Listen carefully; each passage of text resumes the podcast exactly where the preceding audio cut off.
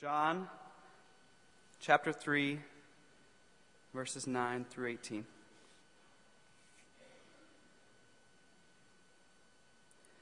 Nicodemus said to him, How can these things be? Jesus answered him, Are you the teacher of Israel, and yet you do not understand these things? Truly, truly, I say to you, we speak of what we know, and bear witness to what we have seen, but you do not receive our testimony. If I have told you earthly things and you do not believe, how can you believe if I tell you heavenly things? No one has ascended into heaven except he who descended from heaven, the Son of Man. And as Moses lifted up the servant, serpent in the wilderness, so must the Son of Man be lifted up, that whoever believes in him may have eternal life. For God so loved the world that he gave his only Son, that whoever believes in him should not perish, but have eternal life. For God did not send his Son into the world to condemn the world, but in order that the world might be saved through him. Whoever believes in him is not condemned, but whoever does not believe is condemned already, because he has not believed in the name of the only Son of God. Let's pray.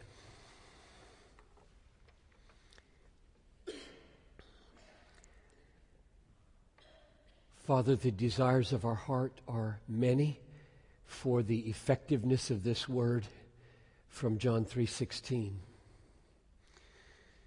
I pray that some will pass from the darkness of perishing into the light of life.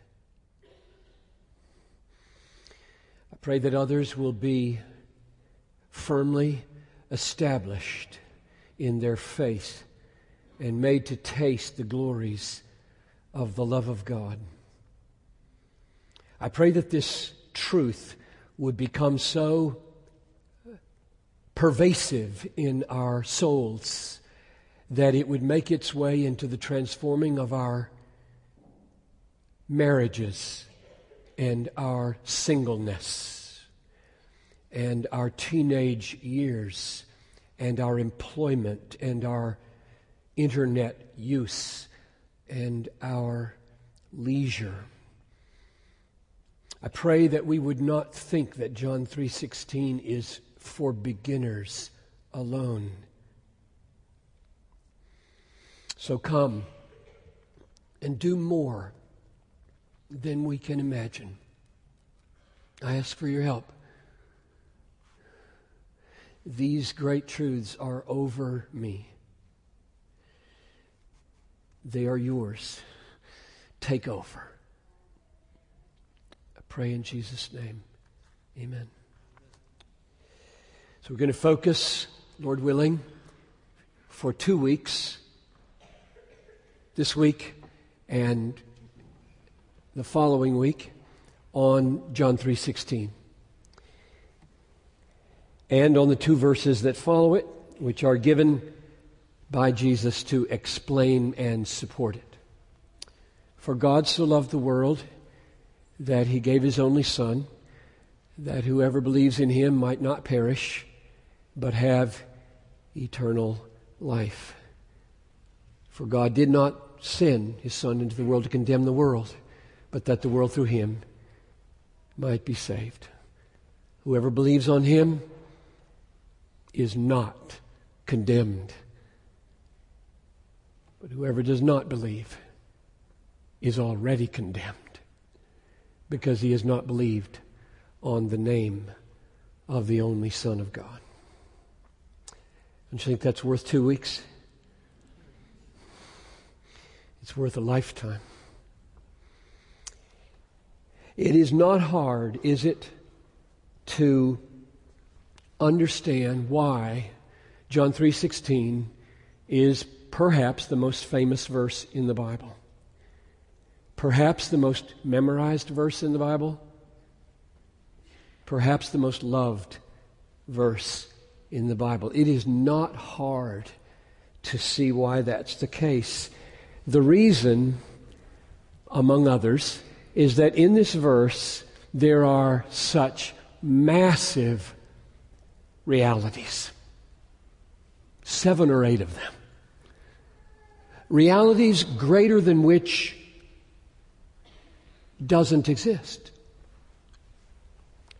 God, love, the world, Son of God, faith in God, perishing forever and living forever, and whoever, you or not. It's just, there's nothing bigger. You, you can't assemble bigger realities than are here. These are the greatest things that exist. So, what could be more important for you? What could be more urgent for you right now? What could be more relevant for your life than to know where you stand in relation to what God says about these seven or eight great things. What? What? Nothing. Whatever you have on your mind right now does not come close. It's like a candle compared to the sun unless you have this on your mind. So may God come. May God give you a heart to listen. These are the most important things in the universe for you. So we're not playing games. We're not doing a little study here. We're meeting God. We're facing eternity. We're dealing with whether we're going to die forever in hell or we're going to go to heaven with God forever in life and what makes the difference and how does that happen? These are the greatest realities that are. So if you have lesser things in your mind right now, ask God to replace them for the next 30 minutes or so with this. And may the Spirit give you grace to receive the Word of God. Here's the plan. John 3:16 in this service I'll walk through it once stopping at each of those verses those words those great things and make a comment about them and stop. And try to apply them in their weightiness to us as we go along. I will leave out what may be the most precious word of all and devote the entirety of next week to that one word I'm going to leave out the word loved. Now, one of the reasons that I must devote a week, a, sermon to loved is because as you read John 3:16, for God so loved, so loved, in this way loved the world that he gave his son so that anybody who believes wouldn't have to go to hell, but would go into everlasting joy. The, the, reason that has to have a sermon, that love piece, is because a tension is created here with verse 8 and last time's message.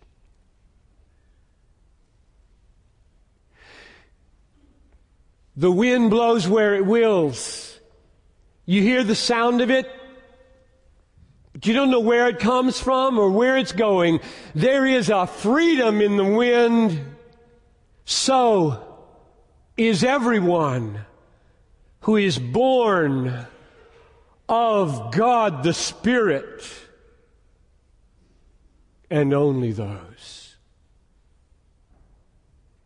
are born again have the life referred to in verse 16 and enter the kingdom, which is eternal life.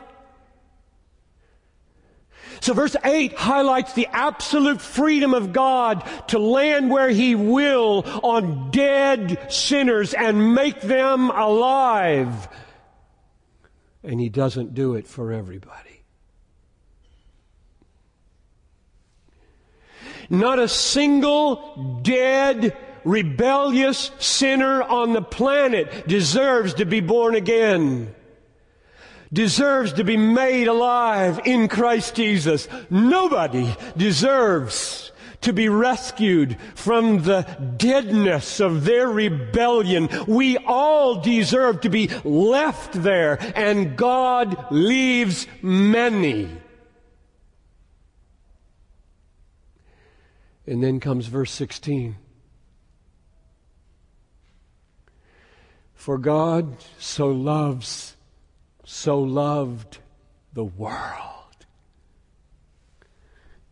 that he gave his only son so that whoever would believe would not perish and stay in the deadness where we all live,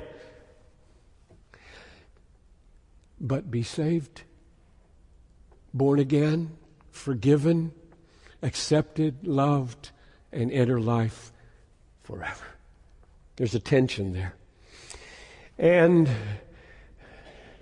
the efforts to relieve that tension between verse 8 and verse 16 very often strip 8 or 16 of its meaning. And we're not going to go there. We are Bible people, and we let the Bible has have its say. And the question is well, then, if you let both of the verses have their say, what's the truth? How do we talk to unbelievers about God's love for them? That's next time. In fact, I would encourage you to uh, bring some people who wrestle with this. You all know that I'm talking about. People who struggle with this issue. I'll give you another heads up. I have been very helped by a book that was recommended over at CDG conference, I heard, namely Don Carson's book, The Difficult Doctrine of the Love of God. It's less than 90 pages. It's readable and it's very good. So, buy it, get it from the library, and uh, you will be helped by it. Don Carson, The Difficult Doctrine of the Love of God. This week, we move through the verse, one piece at a time, one glorious mountain peak at a time, in order to let it have its proper effect. And oh, how I hope you, Bethlehem saints, know that this foundational verse is not just for beginners. It is high level, high voltage shock therapy for marriage struggles, single struggles, teenage struggles. Seven mountain peaks. Number one, God. For God so loved there's no reason here to think anything other than that Jesus meant the God he knew from reading his Old Testament, namely the God of the Old Testament. He is the all powerful creator and sustainer of the universe. He is a person, not a force, merely. That means he thinks, he wills, he feels, he loves, he hates. As a person, God is moral, meaning he deals with us in terms of right and wrong, good and bad. It also means that in his moral dimension, he is absolutely and perfectly righteous.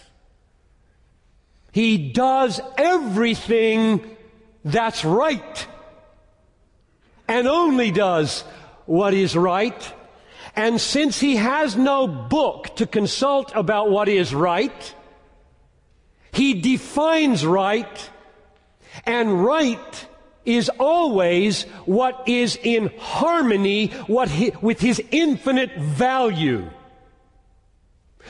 All thinking, all feeling, all acting that is out of step, out of sync with the infinite worth of God is not right acting, thinking, and feeling. And all thinking and feeling and acting that is in perfect harmony with the infinite worth of God is right thinking and right acting and right feeling. God is absolutely righteous in that he always acts and thinks and feels in perfect accord and harmony with his infinite worth. All of us were made by him. It is our first and highest duty to honor him and thank him and not one person has ever done so except Jesus. And therefore we are all perishing because in his righteousness he does not sweep our unrighteousness under the rug as though his worth had no worth. It will be dealt with either in hell or on the cross. God is righteous. Number two, the world. For God so loved the world the most common meaning for the world in the book of John, the Gospel of John, is the created, fallen totality of mankind. It's not talking about a earth and fire planet. It's talking about people. The created, fallen totality of mankind. I'll read you a couple of verses to show you that. This is John 7 verse 7. The world Jesus says to his disciples, the world cannot hate you. It hates me. Because I testify about it that its works are evil. That's the world. Or John 14, 17. The Spirit of truth, whom the world cannot receive because it neither sees him nor knows him. That's the world. The world is evil. That is, all people are evil. All people are in opposition to God. Even religions that talk of God do not love God, do not honor God, do not know God because John makes it crystal clear and Jesus over and over again, if you don't know me, you don't know him. If you don't love me, you don't love him. If you don't honor me, you don't honor him. And he said it mainly to the Pharisees who knew God better than any religion in the world. And he said they don't know God. So it doesn't matter if you're talking to people about are very religious, they talk God, God, God. They get God language all over the place and they reject Jesus. They don't know God.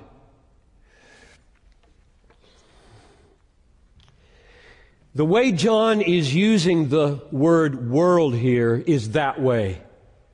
It's the great mass of fallen humanity that needs salvation.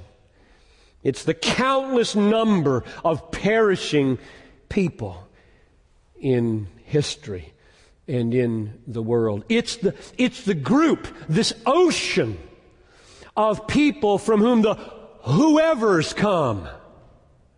That whoever believes in him will not perish, but have eternal life. The whoever's come from the ocean of the world that God loves. That's the world. Number three, gave. For God so loved the world that he gave. Two things need to be said about this word gave. One is that it is a giving from heaven to earth. And the other is that it is a giving to die. Verse 17 replaces the word give with the word send and shows us the first point. Look at verse 17. For God did not send his Son into the world to condemn the world. So, send into the world. Send into the world is what give means in verse 16 first. That's the first meaning it has. So the giving we're talking about here is there was in heaven a being called the Son, and he was sent to earth. Second point. I get this from John 10. Well, lots of places, but this is the easiest place to see it. John 10, 17 goes like this. Um, Jesus says, For this reason the Father loves me, because I lay down my life, that I may take it up again. No one takes my life from me. I lay it down of my own accord. I have authority to lay it down, and I have authority to take it up. This charge I received from my Father. So now we know what the giving means. It means I give my son a charge. Go. Die. That's what I'm sending. A lot of other things that are going to happen while you're down there, but there's one main thing I want you to do. There is something uh, that is very hard for us to, to feel the weight of. And I'll try to help more next time, next Sunday, Saturday. It is as though only a million times more so. You should say to your child, your daughter, your son, there is something I want you to do for me. Okay, Daddy. I have some enemies who hate me and that deserve to perish. And I want you to go and die in their place so that they can have eternal life. Whatever else you know about God, know that. Whatever other confusing things you run into in the Bible, know this.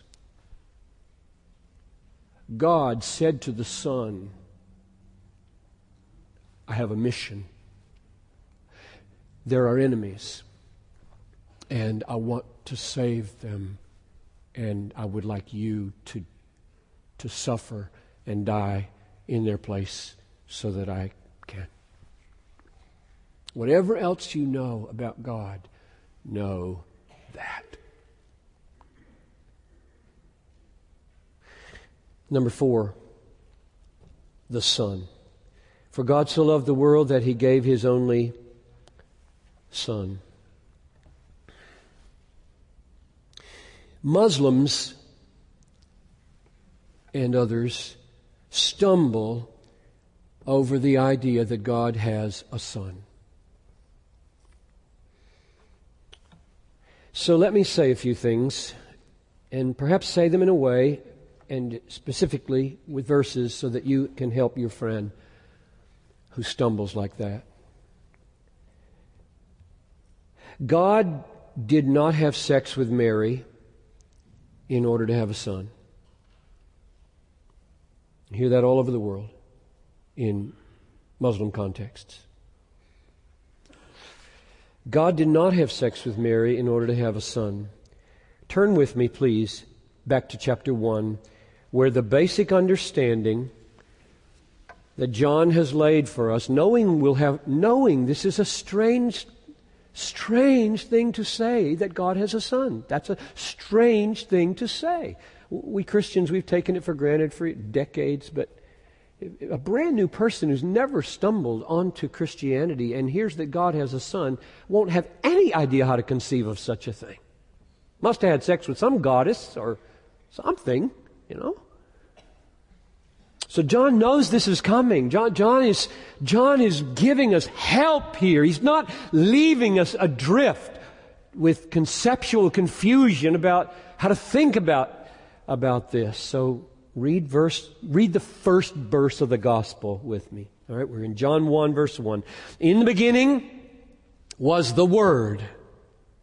And the word was with God and the word was God. Now so far no mention of any son. Just word. And he says three things about the word. Number 1, he is God. The Word was God. Number two, He is with God and therefore distinct from God. The Word was with God. Number three, he has always been in existence and did not come into being because he was God. In the beginning was the Word. Those are three absolutely massively important and crystal clear statements from verse 1. You don't need a seminary education to see that.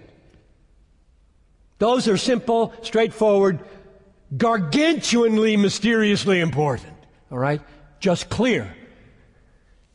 Now, drop to verse 14. And the Word became flesh and dwelt among us. And we have seen His glory. Now here comes. Glory as of the only Son from the Father. Now you've got an idea about the Son. It's not some product of sexual union with a goddess or Mary. This is the Word. And now we know something about the Son. The Son is God. He is God.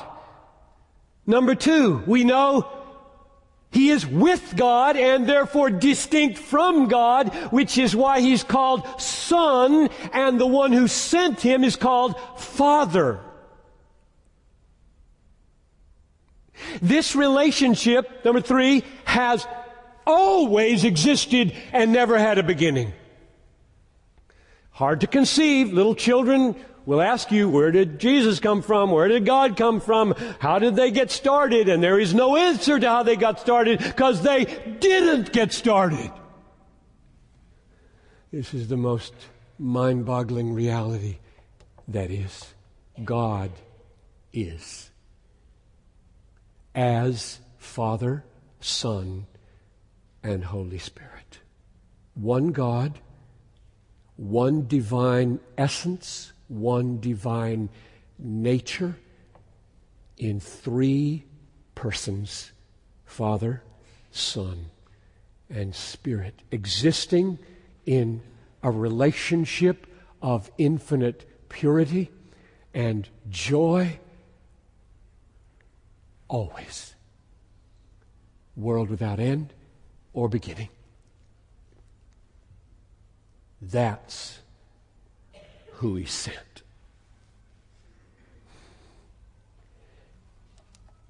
Five, believe.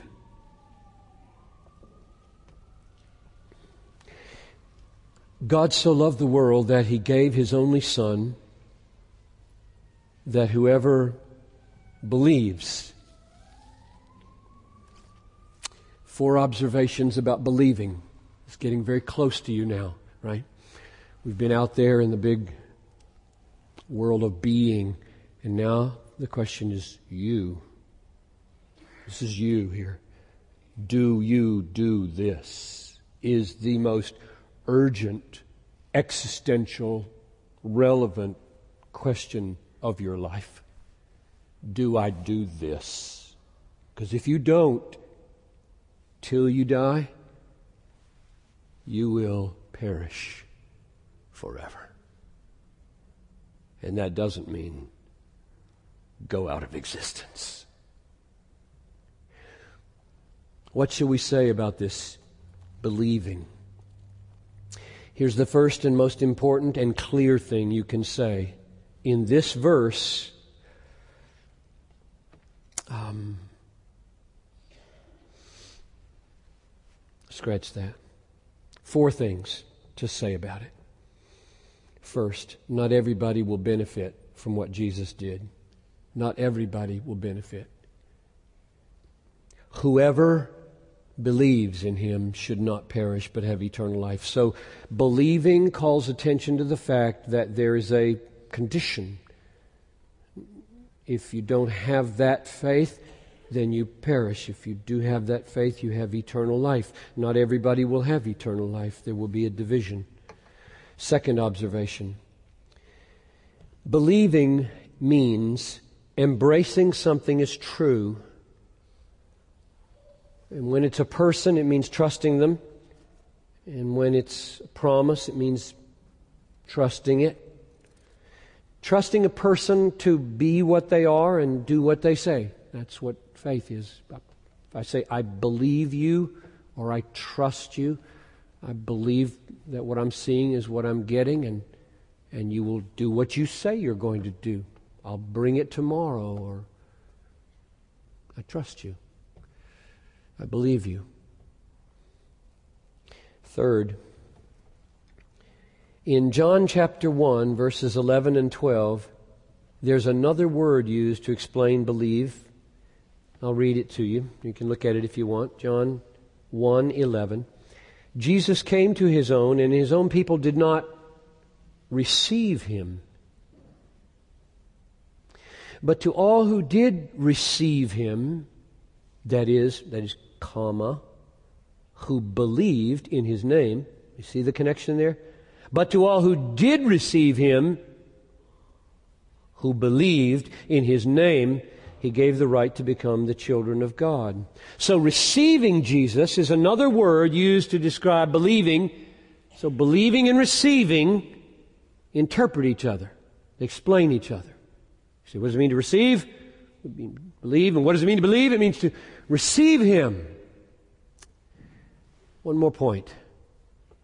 That point is worthless without the next one. I hope that you are not among the number who sling around religious jargon with no meaning. To say, I received Jesus means nothing until you have answered the question, as what? An unwelcome guest in your house whom you're going to poison? A person you had to let in because he wants to work on the furnace and you stick him down there and don't want to talk to him? There are all kinds of ways to receive Jesus that have zero effect on your eternity, except to make it worse. So the last point is as what? Receive as what? And surely the answer to that question is receive him as what he is. Not what you think he is or what somebody told you he is or what you'd like him to be, but as what he is. I'll give you one there are many verses that describe what he is, like all of them almost. But here's one John 6:35. Jesus says, "I am the bread of life. Whoever comes to me shall not hunger, and whoever believes in me shall never thirst." Whoever believes in me will never thirst. I'm bread. I'm, I'm water. If you believe, you receive me as that. Bread for your soul. Water for your soul. You got thirsts? You got thirsts? You got thirsts. Your heart is a thirst factory. You wake up with thirst. You go to bed with thirst. You enter one thing after. You got thirsts. You all thirst for a thousand things. And Jesus says, I am the kind of being that if you would drink here, your thirst would be satisfied. All of them. Or I'm food, and if you eat here, you won't have that gnawing craving that's ruining your marriage. It's wrecking your sex life. It's making you greedy and dishonest at work, just controlled by these cravings and these longings because Jesus is bread. And when you received him as six year old, you received him as a ticket out of hell. You carry it in your back pocket, and frankly, when you sit down, it makes you uncomfortable. That's not saving, receiving. He's Christ, Son of God, Savior, wrath remover, sin forgiver, righteousness provider, soul satisfier, strengthener. Oh, what isn't He for us? All in all, Paul called Him. When you believe, that's what you receive. And that means that the rest of life is growing up into that. Which means that receiving the gospel is the way you solve every problem in your life. Marriage problems and health problems and every other problem is, I need more. I need more. You're everything I need. And I, I got a lot yesterday. I'm tank empty today. So I'm back at the gospel fountain where the blood buys me everything, though I'm such a jerk. This is not just basic here. This is life. One of the reasons that at Bethlehem we have a certain vocabulary. I was talking to the one of our elders about this the other day, and he wanted to check in to make sure I'm there still. I said, Oh, yeah, I'm absolutely there. We talk about not only receiving Jesus as Lord and receiving Him as Savior, we talk about receiving Him as our treasure. This, is, this verse is one of the reasons for that, 635 the most explicit verse is Matthew 13 44. The kingdom of heaven is like a man who found a treasure hidden in a field. He went and sold everything he had to buy that treasure. So, the reason we sin is because we have other treasures besides Jesus. Therefore, every day is a battle to believe the gospel, to believe, to receive, to be satisfied by Jesus as our everything. And treasure is a good summary. Just touches on a lot of things. Number six. Perish. For God so loved the world that he gave his only Son, that whoever believes in him should not perish. The most clear and the most important meaning for this is right there in the verse, namely its contrast with eternal life. So you got eternal life here, you got perishing here, so now you know what perishing is. It's eternal, and it's not life. And yet it's existence. The second way you know what it is is because of verse 18. Whoever believes in him is not condemned. Hmm, condemned. That's a word from the courtroom. It's what a judge does. He pronounces sentence and condemns. Whoever does not believe is condemned already. So God has already delivered a judicial sentence over all human beings guilty, perishing, hell bound, deserving of it, and dead in trespasses, and God owes us nothing, nothing, nothing, nothing. If He passes over me and does not awaken me and bring me to life, He's done me no wrong. I do him infinite wrong every day of my life. Giving him 2% of my time, counting him as less valuable than the internet or money or health or fun, stuff, videos, games. I damn myself every day. He owes me nothing. So there is a sentence over me, condemned. And the clearest verse in the Gospel of John on what that means is chapter 3, verse 36. So just 20 verses later. Whoever believes in the Son has eternal life. Whoever does not obey the Son shall not see life, but the wrath of God remains on him. It's already there. That's why verse 18 says, already condemned. And verse 36 says, remains. And there is nothing you can imagine, I promise you, there is nothing you can imagine in the universe that is worse than for eternity to have the wrath of God, an omnipotent, holy God, resting upon you. There is nothing more conceivably worse. Finally, number seven, life. For God so loved the world that he gave his only Son, that whoever believes in him should not perish but have eternal life. This does not mean simply that your present existence goes on forever, because that's true of everybody.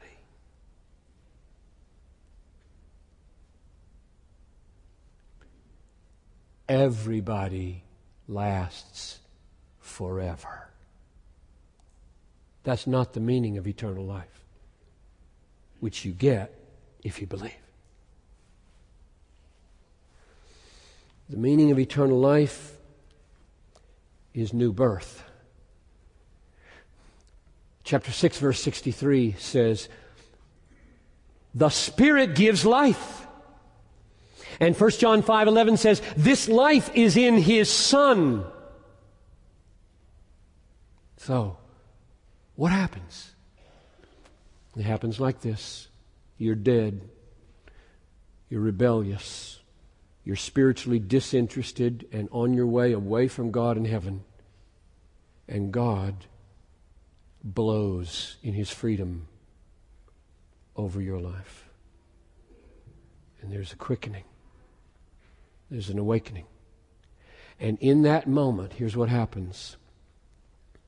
Number one, through the awakening of faith, you are united to Christ. At that union with Christ, life becomes yours that was in Him.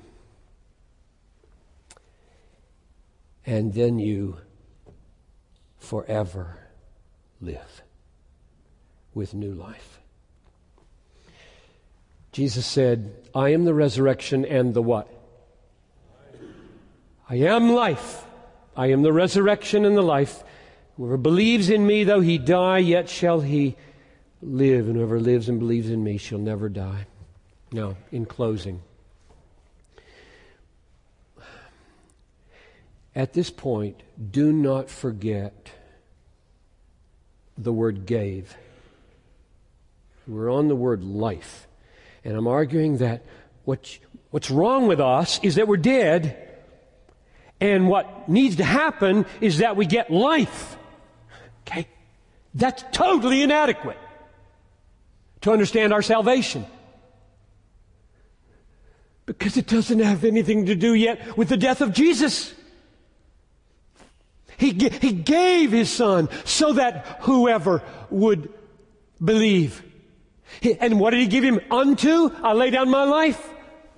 He is the Lamb of God who takes away the sin of the world. There are two massive needs, not just one.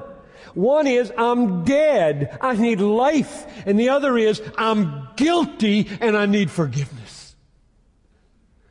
I'm under a judge here and I'm in death here. The cross deals with this one. The Spirit deals with this one. New birth awakens us to faith and unites us to life. And the cross covers our sin and takes away the wrath of God. The Son came to be two things, not one thing.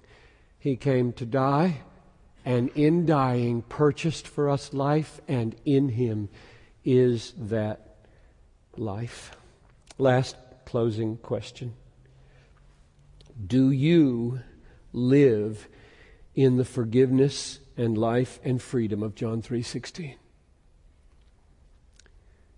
Do you live in the freedom and forgiveness and life of John 3:16? I'm not asking if you give lip service to affirm that this verse is in the Bible and that it's true. That is not the devil knows this verse is true. I'm asking, do you live here? Was this, was this brought to you as a child and you took it and you stuck it in your pocket and now you live just like everybody else lives? You got all the same values and all the same priorities and all the same everything because you haven't received life.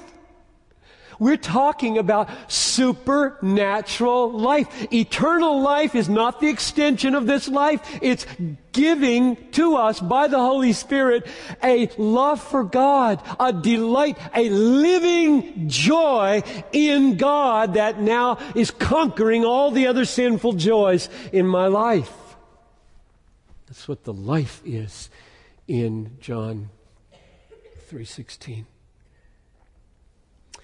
So, is everything you do permeated with this verse?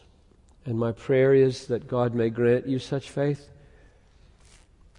Believe the promise of John 3:16. Believe the promise and receive the Son and the life. And you will not perish, but have everlasting life. Now, on all three campuses, I want us to close with a threefold response. Number one, we're going to sing. And I've chosen a song that simply gives you a chance, if you believe, to say that. Everybody should testify when they believe. You're going to get a chance out loud for about 60 or 90 seconds to say, yes, with a song. And if you don't believe, don't you sing this song. Don't you lie. That's really dangerous. But far better would be to say, Oh, yes, I believe. God has shown up here. Number two, we're going to add it at, at all the campuses, will be available for prayer. And number three, if you have to run, on all the campuses, there are response boxes at the doors where you could leave an email or a phone number and we would love to try to get to you when it would work if you need to talk or pray. Let me pray. So, Father in heaven, thank you for Christ. Thank you for just sending him. Thank you for appointing him to die in our place. Thank you, Jesus, for saying yes obediently unto death. Thank you for raising him from the dead, Father, and thank you, Jesus, for taking your life back from the clutches and jaws of death. Thank you that you reign today. Thank you for the Holy Spirit who's being poured out on us just now. And I ask that he would move in power to save and to strengthen faith. In Jesus' name, amen.